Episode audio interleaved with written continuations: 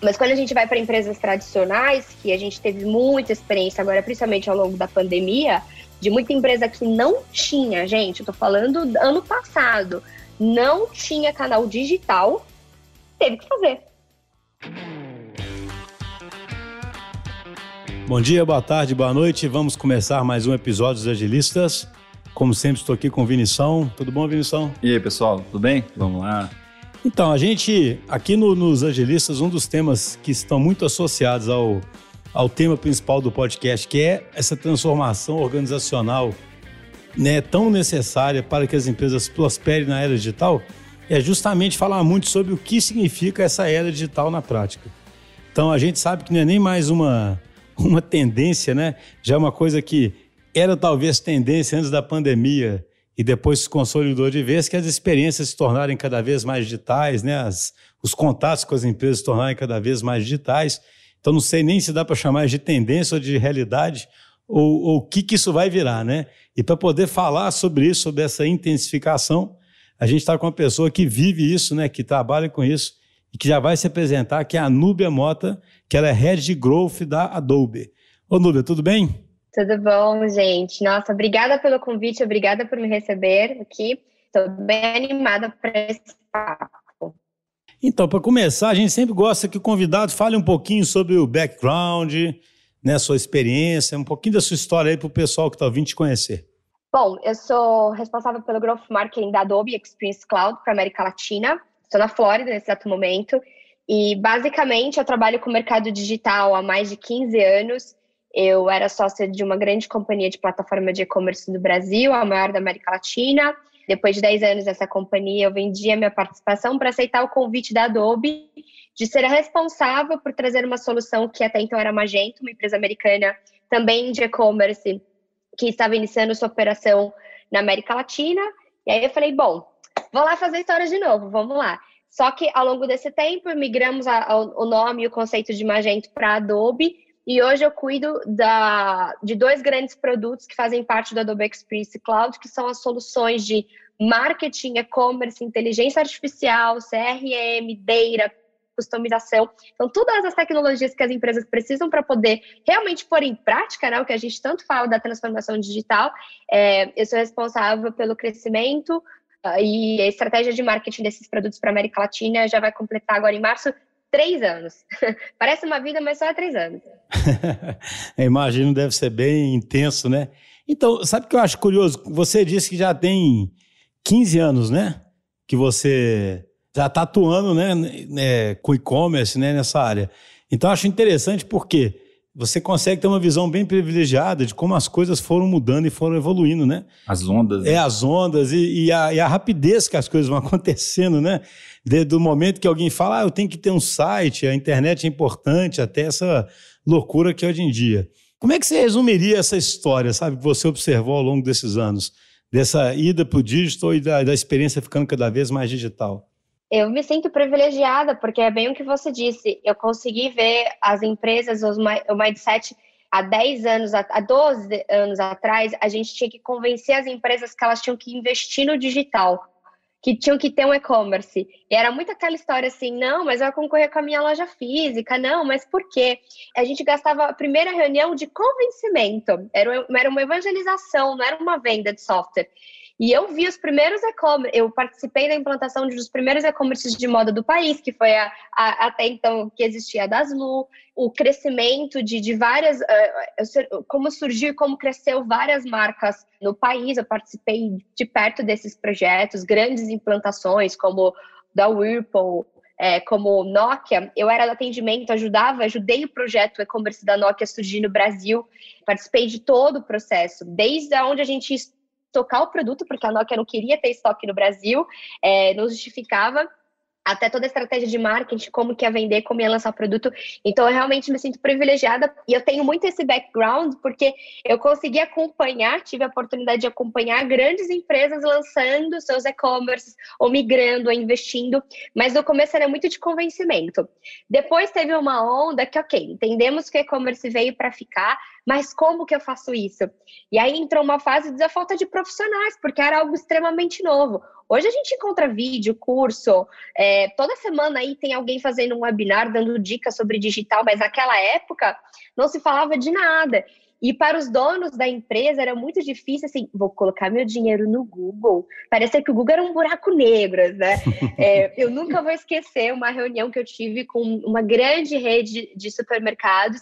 Eles gastavam mais de 2 milhões de reais com aqueles panfletos que eles deixavam no supermercado. Sim. E ele não queria colocar 50 mil reais no Google. E a gente, Esse é um assim, ótimo exemplo, né? É, Isso, é, é, um exemplo, muito. Aquela coisa física, né? Ele viu o papel, né? Então aquilo ali era um investimento, assim, onde estou gastando meu dinheiro, né? Mas no Google, né? Não, e você vê empresas que investem 5 milhões, 6, 7, 8 milhões para lançar uma loja física e não quer colocar 100 mil reais no canal. E a gente tinha que explicar, olha, uma loja física muito bem posicionada, ela atende a esse bairro, ela atende a essa cidade. Quando a gente fala do digital, a gente pode atender o país inteiro. Então, realmente, eu acompanhei, tive a oportunidade de acompanhar essa quebra de paradigma dentro de empresas, inclusive, muito tradicionais. É... E aí, depois também teve a onda dos marketplaces. Como assim? Vai vender meu produto do lado de outro, é, de outra empresa? Nossa, mas é um shopping virtual? Não, eu pagar 20, 30% de comissão, jamais. Então, eu realmente consegui acompanhar toda essa transformação do digital até chegar é, os últimos dois anos, que quem ainda tinha dúvidas da importância do digital não tem mais, né? Não tem mais espaço para aquela frase, a gente sempre fez desse jeito. Não existe mais espaço para isso. Você tem que testar, você tem que validar mesmo que você entenda que ainda deva continuar fazendo desse jeito, mas não tem espaço para empresas que não queiram é, testar novas formas, porque através disso é, a gente pode descobrir outros clientes, outros canais e outras formas de, no final, atender o seu cliente. E tem, você, já que você tem esse atendimento abrangente geograficamente falando, é, você tem uma visão privilegiada também desse aspecto, né? Tem alguma dessas ondas aí que está muito mais avançada aí nos Estados Unidos em comparação com a América Latina? Como, como que funciona isso? É, a gente está sempre uns três, quatro anos atrás, né? Me lembro que quando tem um evento que acontece agora em janeiro, que é o NRF, que é o maior evento de varejo do mundo, acontece todo ano em Nova York, em janeiro. Os últimos dois anos aconteceu online e esse ano estamos muito, muito felizes que vai acontecer presencial. Então, é um grande encontro. E é muito engraçado porque quando a gente ia na NRF há quatro, cinco anos atrás, a gente ouvia falar muito de omnichannel e a gente voltava para o Brasil, foi outra onda que eu acompanhei. Era muito difícil de fazer, porque a loja ela está localizada no imposto que é diferente de uma tributação do que do digital.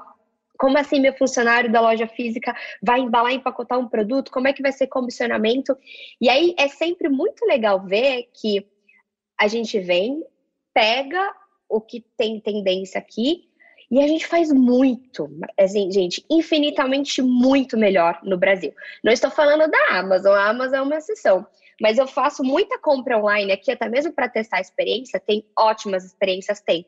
Mas fazer o mini channel, vender online no Brasil, é um desafio dar um banho em qualquer rede de operação daqui, porque cada estado tem um imposto, a nossa logística é super complexa, é, são várias é, coisas diferentes que aqui é muito mais simples.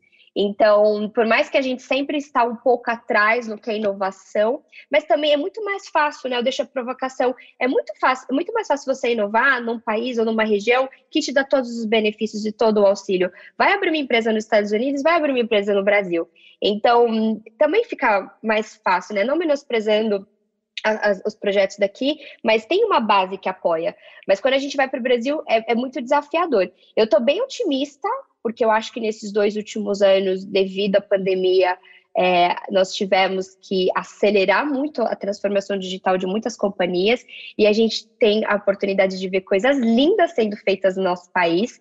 É, eu estou muito otimista de ver o que, que vai ter de novidade aqui, porque eu arrisco a dizer que não vai surpreender tanto a gente, porque a gente não está tanto atrás, não mas é sempre bom para poder pegar insights, ver coisas diferentes e naturalmente adaptar para a nossa região.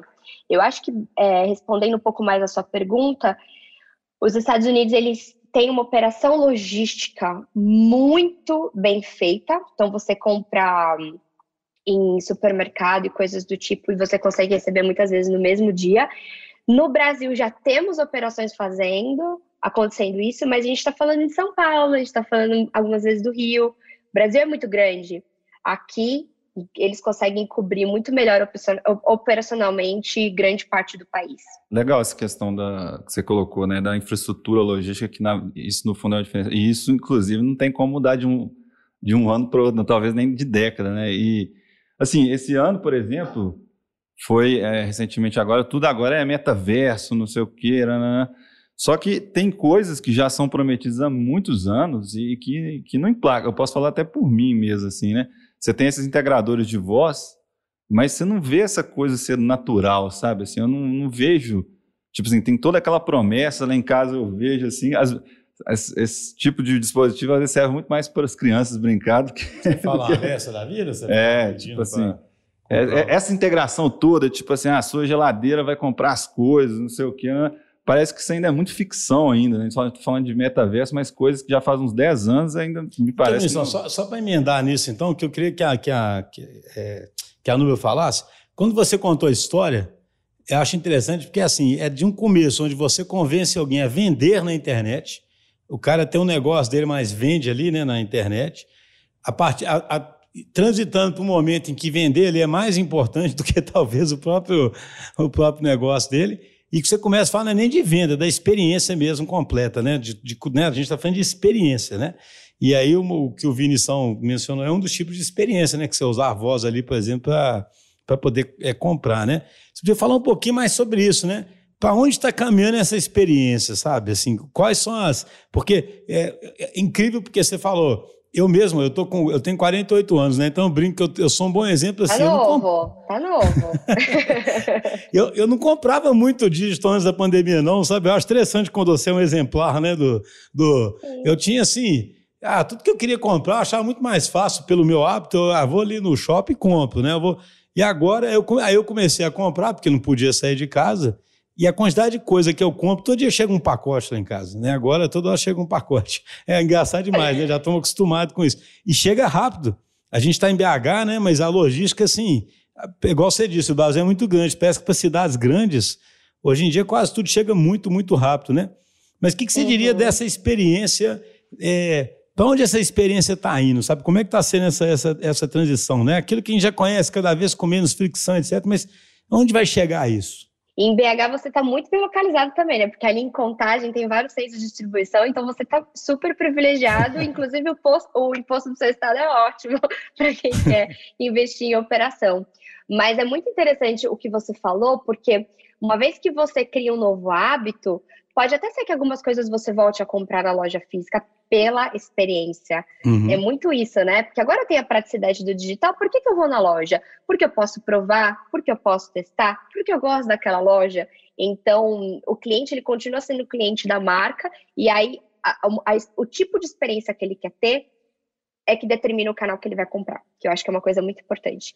E aí, falando dessas novas, dessas novas tecnologias, tem um livro muito bom que se chama Como os Inconformistas Mudam o Mundo, é, e tem vários exemplos de pessoas e, e projetos incríveis que as pessoas tentam emplacar um determinado período, e depois de quatro, cinco, algum tempo, que é o momento certo, porque a tecnologia, a ideia e o projeto, não é só ter o projeto, a tecnologia, a ideia certa, é qual o momento certo de colocar. Uhum. Então, essas tecnologias de voz, metaverso, elas estão surgindo, mas não necessariamente elas vão emplacar agora, porque a população tem que, né, as pessoas têm que adaptar, essas pessoas já estão muito pensando à frente, né, eu vi na, numa matéria que a, a, a Laca lançou uma loja totalmente virtual de chocolate, já pensando em metaverso, não é cliente meu não, tá, mas é porque eu vi a matéria e achei super legal. Se vai vender ou não é outra coisa, mas é muito interessante eles começarem a testar eu acho que a gente vai viver uma transformação. A gente viveu uma transformação do não tecnológico para muito tecnológico. Se a gente comparar tempos atrás, a gente não, nem imaginava fazer tantas coisas digitais, até mercados como o sistema bancário, como evoluiu. É, a gente não precisa hoje mais ir no banco. Parar para pensar, 10 anos atrás, a gente tinha que andar com dinheiro, não era todos os lugares que a gente usava cartão de crédito. Hoje em dia, a gente paga tudo com o telefone. Então, se a gente para para pensar, a transformação tecnológica dentro das empresas, ela foi muito rápida. Eu acho que agora, o que a gente está vendo é a tecnologia atrelada à inteligência. Será que é voz? Será que eu realmente tenho que estar no e-commerce? Será que não é melhor investir num canal digital de atendimento? É, como é que eu tenho que falar com o meu cliente? Aquela coisa só do e-mail marketing. Então, a gente está vendo agora uma transformação, uma conscientização de não vou competir com a tecnologia. Como eu vou usar a tecnologia a meu favor? E aí sim, tem empresas que estão dando super certo com voice commerce, como Alexa, como Google, estão surgindo muitas coisas. Tem muita empresa dando muito certo na realidade virtual. Tem muitas empresas agora aceitando formas de pagamento diferentes com as criptomoedas.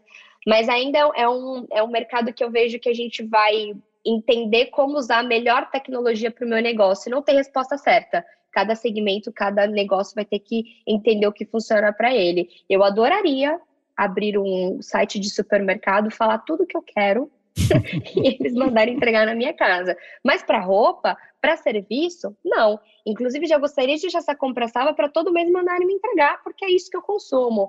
Então, acho que as empresas agora estão numa fase de entender como utilizar a melhor tecnologia para o seu negócio e não é fazer tudo, é fazer o que é certo para o seu business. Então, e qual é o papel do growth nisso? Né? É, o, é o profissional de growth que vai descobrir esse caminho? Com as experimentações, hum. com as hipóteses? Isso tem a ver com o modelo de negócio da empresa, uma coisa até anterior, entendeu? Como é que é isso? Porque tem a ver até com o posicionamento da empresa também, né? É, eu brinco que eu sou uma orquestradora dentro da Adobe. Né? Eu, eu, eu orquestro a, a banda, mando para a direita, mando para a esquerda, né? mando assim, engajo os times para onde a gente entende, ainda mais porque representa a América Latina, eu tenho que ouvir a, as informações, estudar os mercados locais e repassar isso para o time americano e para todos os times envolvidos. Eu acho que a primeira coisa, você fez um ponto muito importante, que é entender qual que é o seu modelo de negócio e entender quais são suas métricas. Aqui dentro da Adobe, isso é muito claro.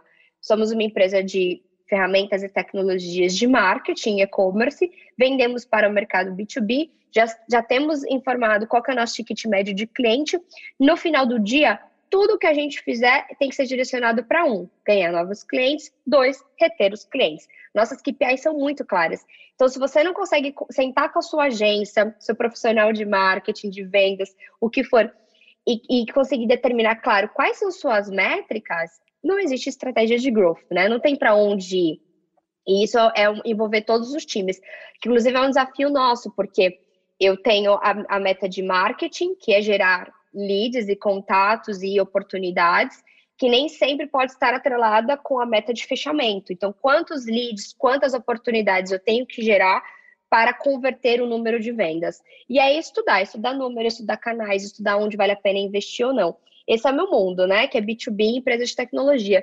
Quando a gente vai para o varejo, que muito caso é B2C, você tem que tentar adaptar as mesmas métricas, mas pensando para o consumidor final.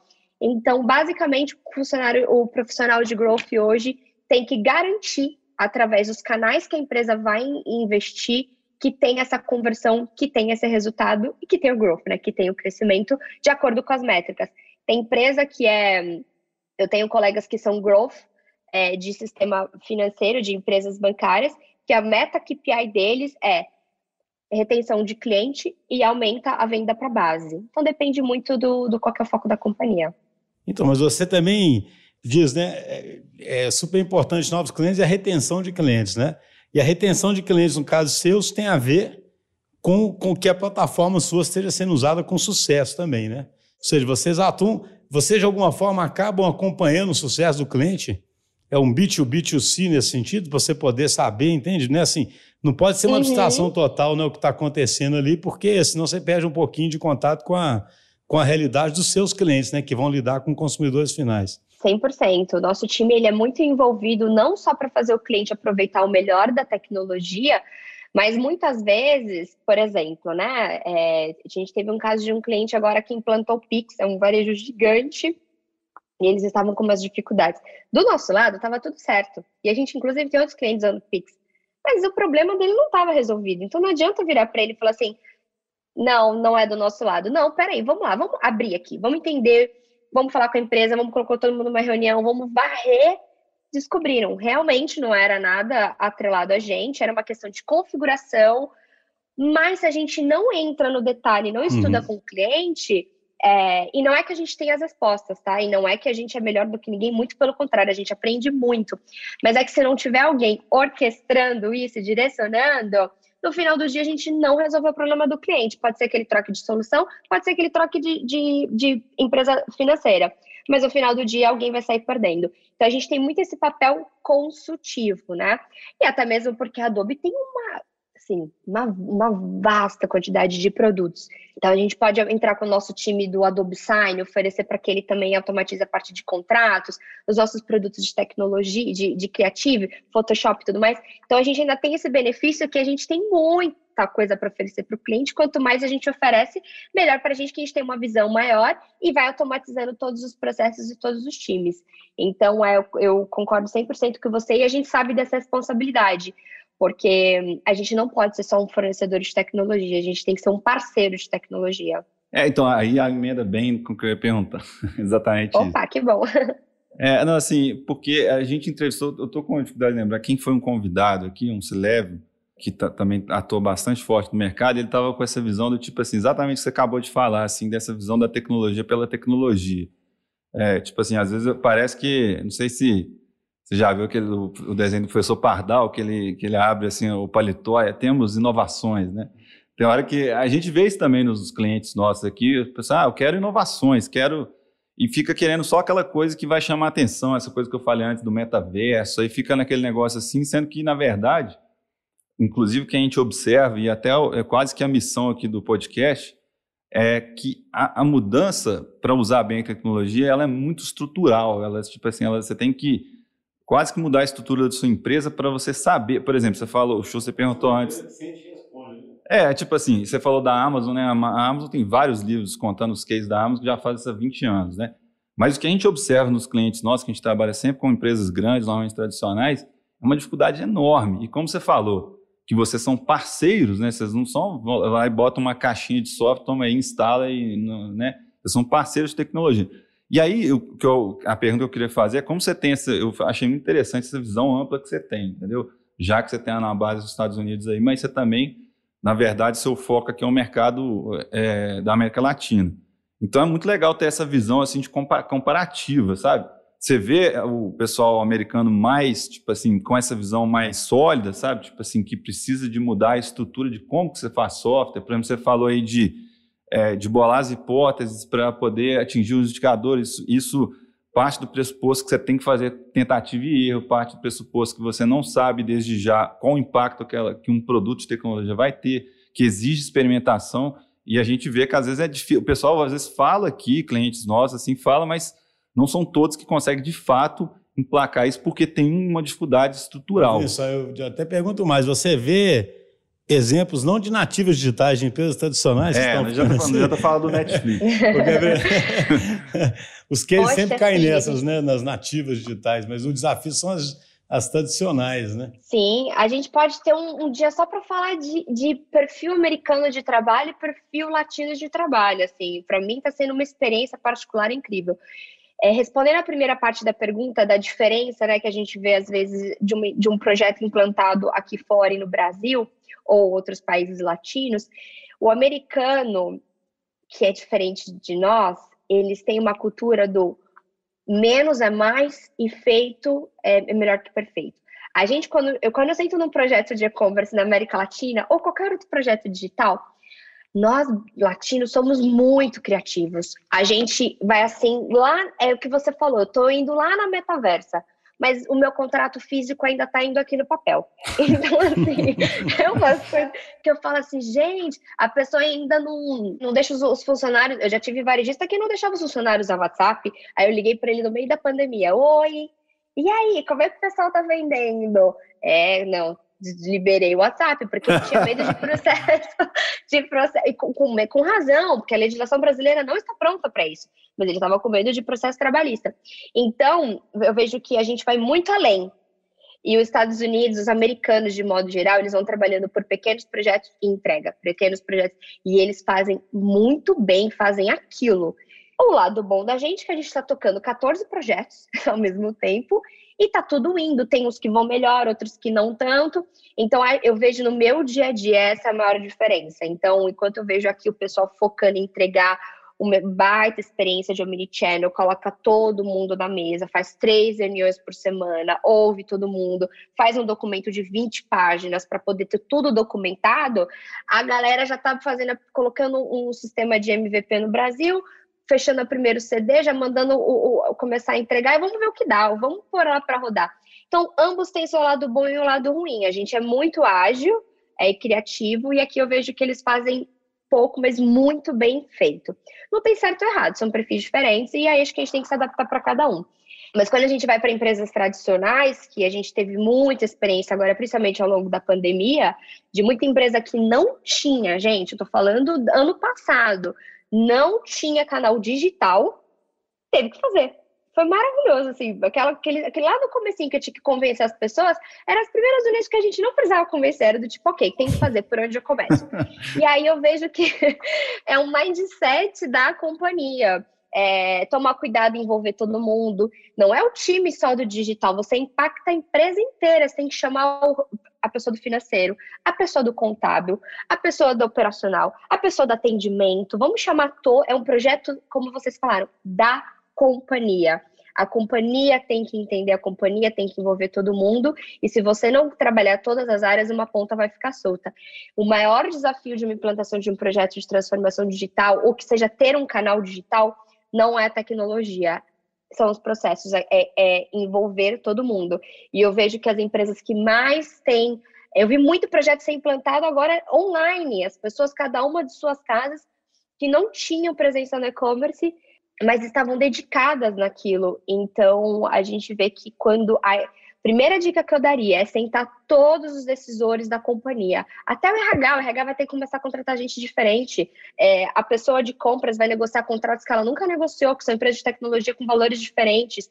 É, o jurídico vai ter que começar a trabalhar com impostos diferentes. Então, é toda uma estrutura que você tem que mudar, que se você ficar com aquela pretensão de que só a área digital vai, vai conseguir dar conta, se você tem uma empresa pequena, de 10 funcionários, talvez. Se a gente está falando que a minha realidade de grandes companhias é um projeto da companhia. E eu acho que é um projeto da companhia que antes a gente falar de metaversa, vamos começar a falar do seu saque ser um pouco mais digital? vamos começar a falar de você aceitar mais do que uma forma de pagamento? Vamos começar a falar do seu é, do seu atendimento, como é que a gente pode fazer, mandar contrato, eu tendo muita empresa B2B, mandando, fazendo todo um portal incrível, mas quando manda o contrato para a pessoa assinar é por correio. Então, assim, é, vamos primeiro digitalizar o básico, fazer o básico bem feito, que isso vai facilitar muito a gente falar de metaverso, voice, qualquer coisa no futuro. É, isso para mim tem muito a ver, sabe com o que, Nube? É, é não querer enfrentar a realidade, né? Porque, assim, é mais fácil achar que é só comprar uma tecnologia e eu continuo do jeito que eu estava, né? Só que uhum. isso que eu acho curioso, sabe? A pandemia, a aceleração de tudo, acho que ela jogou na cara de todo mundo que não, não existe possibilidade, sabe? Oh, Justo, tem, eu ia até falar, tem um convidado nosso que ele falou a frase que a gente repete de vez em quando aqui, tem, tem jeito de sair pelo amor ou pela dor, né? No ano passado foi todo mundo pela dor, né? É, simplesmente assim, não tem... Porque é, é, muito confortável você pensar que você comprou uma solução ali e aparecer um site, agora eu, eu vendo eu sou digital, né? Só que não é isso, né? Você, mudou to, totalmente a forma da empresa agir, a forma dela interagir, tudo. E é óbvio que se o C-Level não tiver envolvido nisso, ele não mudar as pessoas, não mudar a empresa, não refazer a empresa, isso não vai acontecer, né? Mas é impressionante como é difícil enxergar isso, mas como agora está ficando inexorável, né? Porque quem não enxerga vai, vai realmente morrer, né? Não tem jeito, né? É o que eu disse no começo, não dá para, não existe falar na reunião. Tem reuniões que eu já entro e falo assim, eu não admito a frase, ah, porque a gente sempre fez assim. Não. Se você quiser falar essa frase, você vai ter que me justificar por que, que a gente tem que continuar fazendo assim. E eu sou super a favor, acho que tem empresas que têm processos e ideias e, e business brilhantes, mas não é possível que nenhum processo, nada possa ser melhorado. E foi bem o que você falou, a pandemia deu uma sacudida no, no mindset digital das pessoas. Pessoas que nunca compravam online como você começaram a comprar, empresas que nunca pensaram em investir nos seus canais, os seus profissionais nunca tinham dado um treinamento, nunca tinham explicado, nunca tinham orientado. Então, é, aquela história, né? O mal que, o, mal que vem para o bem em, em, alguns canais, que nesse caso foi o, o, acelerar o mercado de digitalização e tecnologia do nosso país. Ah, eu gostei dessa frase que você falou, né? A gente sempre fez assim. Outro dia a gente entrevistou aqui o José Saliba, sabe, da HSM, ex-HSM, né? E ele acabou de lançar um livro que chama Estratégia Adaptativa. E um dos principais conceitos hoje de estratégia é que nem existe vantagem competitiva sustentável. Né? Então, esse argumento por si só, sempre fizemos assim, é como se ele é, perdesse cada vez mais sentido. Né? Porque, inexoravelmente está errado. É, assim, é, hoje o, o, o, a, a, grande questão da estratégia é justamente que é adaptativa, que não existe simplesmente um posicionamento estático, uma defesa desse posicionamento. Né? Você fica o tempo todo competindo em múltiplas arenas. A gente está caminhando para o final, eu queria te perguntar uma coisa. Você comentou que há dois ou três anos atrás, se não me engano, você, nas feiras aí só se falava em Omnichannel, né? E agora? Qual é o assunto quente aí da vez? Olha, é, a gente tá, é, o, tá é o metaverso tô... mesmo, né? Na verdade, assim, é muito legal de se falar, mas no dia a dia mesmo, que eu vejo que assim, é o tipo de lição de casa que a galera vai chegar e vai colocar em prática, eu tenho acompanhado de perto é, muito movimento de grandes indústrias digitalizando não só seu canal B2C, como B2B. A gente fala de B2C, gente, mas tem um dinheiro na mesa quando a gente fala de B2B. A gente lançou esse ano o B2B da Nestlé. Quer dizer que qualquer empresa que quer comprar, né, qualquer loja, qualquer estabelecimento que queira comprar produtos da Nestlé, hoje consegue fazer digitalmente. Imagina com os revendedores, os canais todos dentro de casa com a pandemia. E aí eu não estou falando de compras de 100, 200, estou falando de compras absurdas, que hoje acontecem no papel, que hoje acontecem num sisteminha, tipo, sabe, um sistema offline, que hoje acontecem em várias outras formas, que é onde está o dinheiro. E muitas vezes as empresas não conhecem o seu cliente, né? A gente fala muito de estratégia de marketing para B2C, mas eles não conhecem quais são os top 20 clientes deles no país, qual é a campanha que eles estão fazendo para eles. Então, assim, conhece muito por fora, não tem uma estratégia. Então, a gente viu, é, como eu dei exemplo agora da Nestlé, a gente teve várias outras empresas B2B. Então, a gente lançou o projeto da Ford, que vende peças e, para suas concessionárias, é, para facilitar uma forma digital, um aplicativo. Nossa, a gente teve muito, assim. Então, é uma tendência muito forte, inclusive, quando a gente fala de e-commerce, os principais reportes mostram quanto o canal B2B está crescendo nos Estados Unidos, aí, novamente, né? A gente olha os Estados Unidos, para acontecer aqui já é um, um mercado que movimenta bilhões digitalmente. A gente tem cases incríveis no, no, no, Brasil e na América Latina como um todo. Então, é algo que a gente está investindo, estudando muito. É, e implantando muito projeto grande em grandes companhias. Está sendo um aprendizado enorme. Porque é aquela coisa, né? Uma coisa é você implantar um projeto que vai vender o mesmo que uma loja física. Outra coisa é a gente pegar a maior receita da companhia e digitalizar. Então, está sendo um desafio bem legal. E na parte de marketing, na verdade, antes de falar de metaverso, antes de ir para esses caminhos que eu acho que vão ser realidade daqui a pouco, a gente está falando muito de inteligência artificial. Então, como utilizar pega deira, deira, deira, deira, deira, mas eu faço o que com isso, né? Então, como tem três pontos principais em marketing: proteção de dados, principalmente agora com as mudanças do cookies, é, como trabalhar, como fazer um marketing mais inteligente na internet sem os cookies e como receber esses dados e fazer um trabalho bom para a base, né? Porque ela aquela coisa, coleto, coleto, coleto um monte de e-mail, mas não tinha ninguém o que fazer. E eu gosto sempre de fazer uma, uma provocação com os meus clientes de marketing, que é, me fala uma pessoa que você ama, que você adora falar. Ah, sei lá, meu parceiro, minha parceira, minha amiga, meu amigo. Essa pessoa te manda e-mail todo dia? Não. Então, por que raios você tem a autoestima de achar que alguém quer receber e-mail da sua empresa todo dia? Você se acha tão assim? Aí os clientes começam a rir e falam, nossa, é verdade. E detalhe, imagine você receber o mesmo e-mail, a mesma mensagem por WhatsApp, corrente, né? Para todos os amigos, você manda a mesma para todo mundo. No máximo, você para homem e mulher. Gente, isso é, assim, é muito 1912. Eu faço essa provocação e o pessoal fala, nossa, é verdade. Porque é o quê? A gente sempre fez assim. Alguém chegou lá e falou: tem que mandar e-mail todo dia, vamos fazer. Ninguém para para pensar: peraí, essa é a melhor estratégia mesmo? Então, é olhar para dentro de casa, como trabalhar a sua base. Hoje tem muitas tecnologias com inteligência artificial que te ajudam a identificar isso. Então, pelo amor de Deus, não manda e-mail para número de segunda e terça, que ela vai te desbloquear a partir da, da lei de proteção de dados. E, claro, ainda como aproveitar outros canais digitais, né? Rede social, integrado. Então, por exemplo, hoje um cliente compra por você no Instagram, um cliente compra por você por WhatsApp, um cliente compra pelo e-commerce, essa informação está cada em um lugar. Então, é, é, investir mais em tecnologias e processos para poder unificar essas informações. Então, a gente está falando muito sobre essas três coisas antes de falar de metaverso, porque o pessoal não consegue cuidar de Instagram, Instagram, WhatsApp e e-commerce. Imagine um, um, mundo virtual, calma. calma. Não, só fazer só uma, uma, pergunta capciosa aqui de fechamento, né?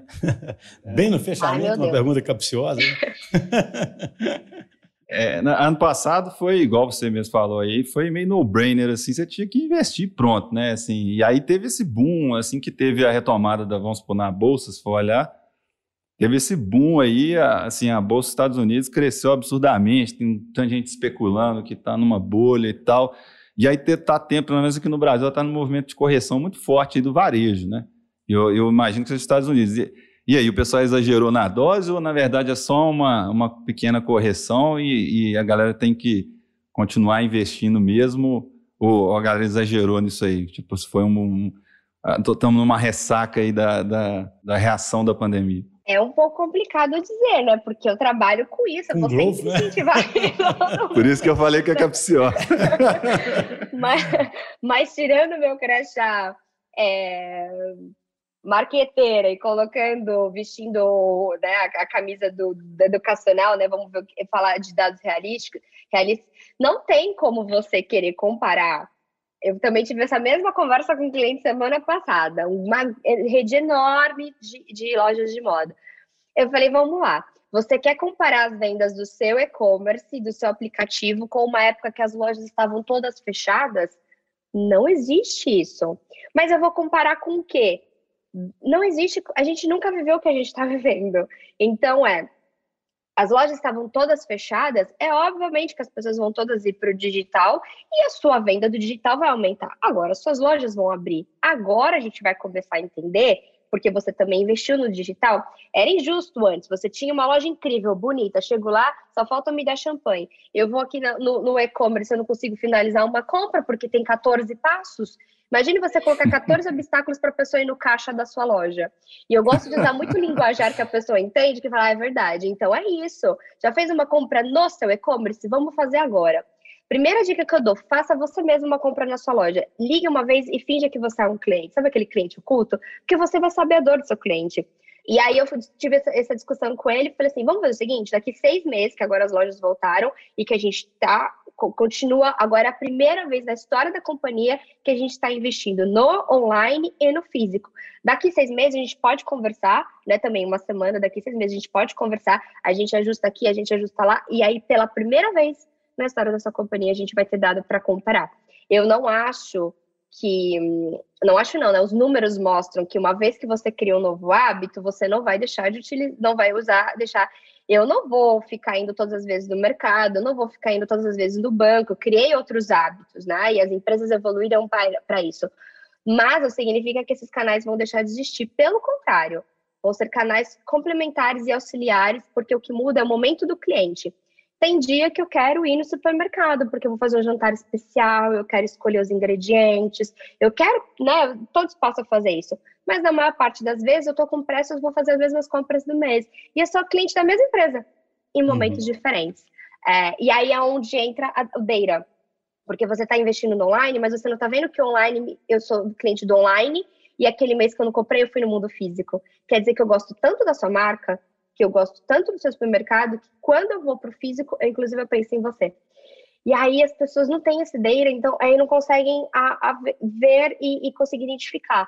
E ainda tem muita empresa que o head do e-commerce não tem um alinhamento, uma meta dividida com o head das lojas físicas, então fica uma competição por dado.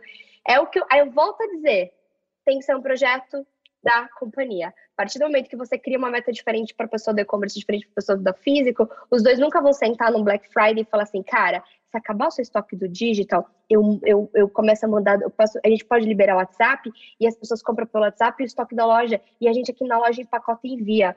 E nunca vice-versa, tipo, tá sobrando no digital, manda pro físico. Suas vendedoras da loja física podem usar o estoque de lá. Não fica sem vender na sua loja. Como caras né, as pessoas vão fazer isso se a meta da companhia é separada? Então, no final, a gente volta para uma coisa muito simples, que não precisa de tecnologia. mindset e cultura organizacional. Mas me ah, contratem, que a gente ajuda. Bom né? ah, excelente fechamento. Né? Por isso que eu acho interessante, né? Tem tudo a ver com a questão que a gente falou, de que isso está ligado à experiência, né? Porque quando você foca nessa experiência, você é obrigado a quebrar essas barreiras aí que você mencionou, né? né? Quando você foca nos departamentos da empresa, você não quebra isso, né? Quando você começa a focar na experiência, seja física, seja digital, seja onde for, e querendo que a marca vá cumprindo as promessas dela, todo mundo tem que se unir para aquilo, né? Ô, Lula, muito obrigado. Eu acho que foi uma conversa excelente. Você dá exemplos muito bons e muito didáticos. Não vou esquecer nunca esse negócio do e-mail aí, dos. Você não manda para quem ama os e-mails. Manda mesmo para todo mundo. e nem dos 18 passos para chegar no Isso, caixa mesmo. Tem, um, tem nome. Eu já fiquei mandando um cara pulando uns barreiros para chegar no caixa, né? Caindo, tropeçando. Aí você cai, tem que voltar. Se você cair, você volta. Que... Exato, e aí é engraçado, a pessoa exige isso, né? Do, do cara ali no site, né? Quase que. E eu vou te falar, eu sou o cara que caiu na primeira barreira, eu não volto nunca mais, sabe? Eu, eu desisto da compra assim imediato. Exato, é isso. As coisas podem ser mais simples. É, a gente. É, e naturalmente a gente tem medo de mudança, né? Isso é, é, é estudo. Nós humanos temos medo da, da mudança, de se adaptar. Mas as coisas podem ser mais simples, as respostas podem ser mais simples. E eu acho que nosso papel como empresa de tecnologia é simplificar é, é, essas diretrizes usando a tecnologia a favor. É, tem muita coisa acontecendo por aí. Espero voltar aqui e contar mais novidades para vocês. E mais uma vez, obrigada por me receberem. Foi muito gostoso. Isso aí, a gente que obrigado. agradece. Foi muito ótimo. obrigado, Bruno.